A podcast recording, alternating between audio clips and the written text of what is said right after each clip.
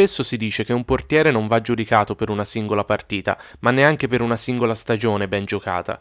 Semmai chi davvero può essere considerato tra i migliori della storia è colui che ha saputo fare della continuità il suo marchio di fabbrica, sfornando prestazioni di livello per tutto l'arco della propria carriera. Ecco, il portiere di cui parleremo oggi non appartiene a questa categoria, eppure fa eccezione. Un triennio d'oro, forse anche qualcosa di più, poi un rendimento altalenante che ne ha segnato il declino. Eppure, quegli anni in cui è stato probabilmente il miglior portiere del mondo, vincendo tutto e compiendo parate sensazionali, sono bastati a renderlo indimenticabile per chiunque l'abbia visto giocare. Chi vi parla è Giulio Dispensieri e questo è Heroes, il nuovo format del podcast Portieri e Parole di Con gli occhi del portiere. L'eroe di oggi è Nelson Dira, di cui vi parlerò prendendo spunto anche dal portale goal.com. Mettetevi comodi, si comincia!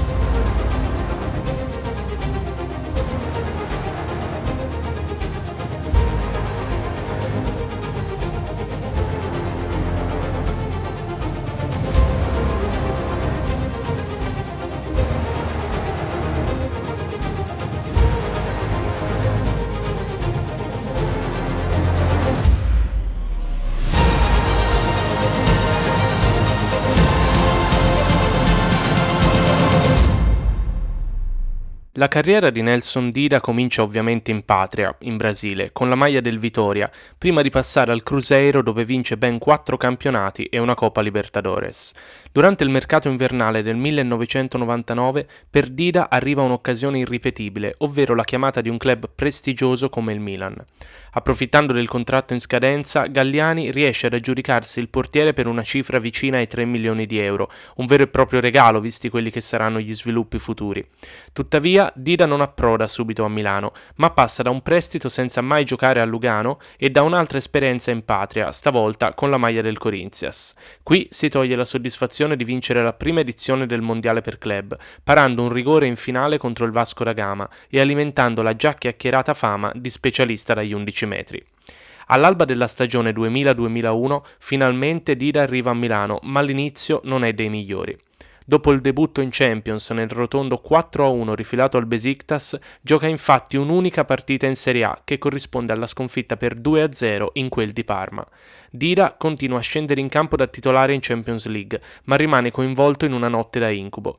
In casa del Leeds, a pochi minuti dalla fine di una partita incollata sullo 0-0, Lee Boyer lascia partire un tiro dai 25 metri apparentemente innocuo.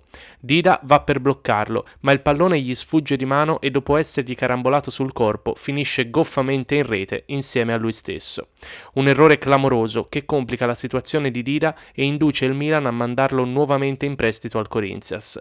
Dida gioca in Brasile tutta la stagione 2001-2002, ritrovando buone prestazioni e conquistando la convocazione in nazionale per il Mondiale del 2002 che vince da riserva di Marcos. Nell'estate del 2002 dunque Dida torna al Milan in pianta stabile, partendo come vice di Abbiati.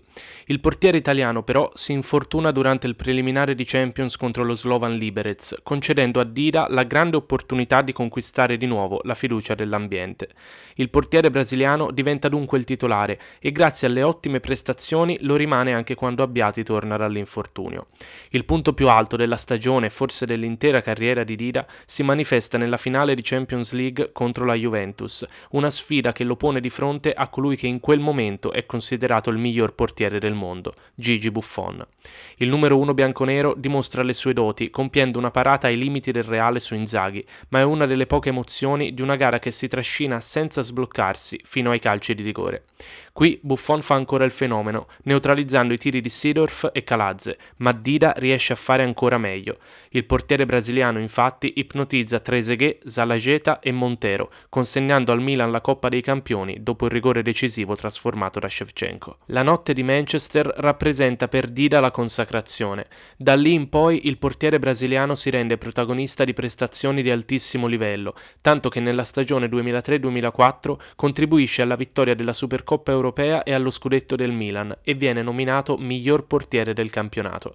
Memorabile in questa annata la parata in controtempo su Hartson del Celtic e soprattutto il riflesso felino su Van der Vaart nella sfida di Champions contro l'Ajax.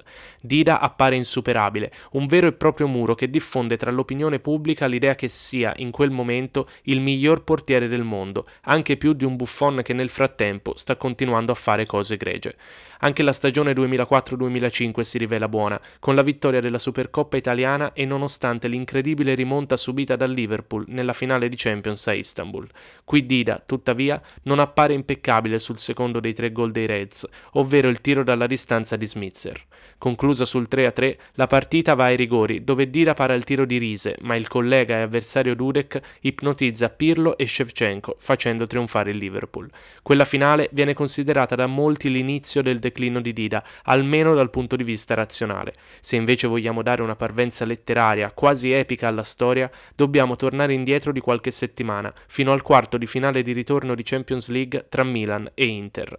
Con i rossoneri ormai ad un passo dal passaggio del turno, dal settore dei tifosi nerazzurri viene lanciato un petardo che colpisce proprio Dida, il quale rimane ustionato ed esce dal campo lasciando il posto ad Abbiati. Un episodio particolare che forse condiziona psicologicamente Dida, il quale non riesce più a tornare quello di una volta. Negli anni successivi, a fronte del Mondiale 2006 giocato da titolare e di un'altra Champions League vinta proprio contro il Liverpool nel 2007 con tanto di interventi determinanti, il portiere brasiliano infila infatti una serie di errori clamorosi. La stagione peggiore si rivela essere quella datata 2007-2008, dove Dida appare più volte rivedibile come quando in un derby si lascia ingannare da un tiro a effetto di cambiasso tuffandosi dalla parte opposta al pallone. A questo bisogna aggiungere lo spiacevole episodio di Glasgow, quando verso il finale di gara un tifoso del Celtic, che aveva invaso il campo, si avvicina al portiere brasiliano e lo colpisce con un lieve buffetto.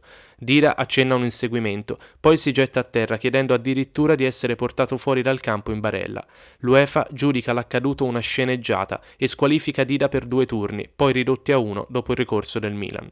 Tuttavia, complice anche un infortunio, alcune settimane dopo quell'episodio Dida perde il posto a favore di Kalac, il quale viene confermato titolare anche quando il brasiliano torna a disposizione.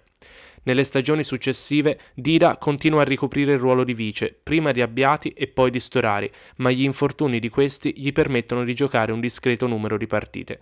La stagione 2009-2010 è l'ultima per lui con la maglia del Milan.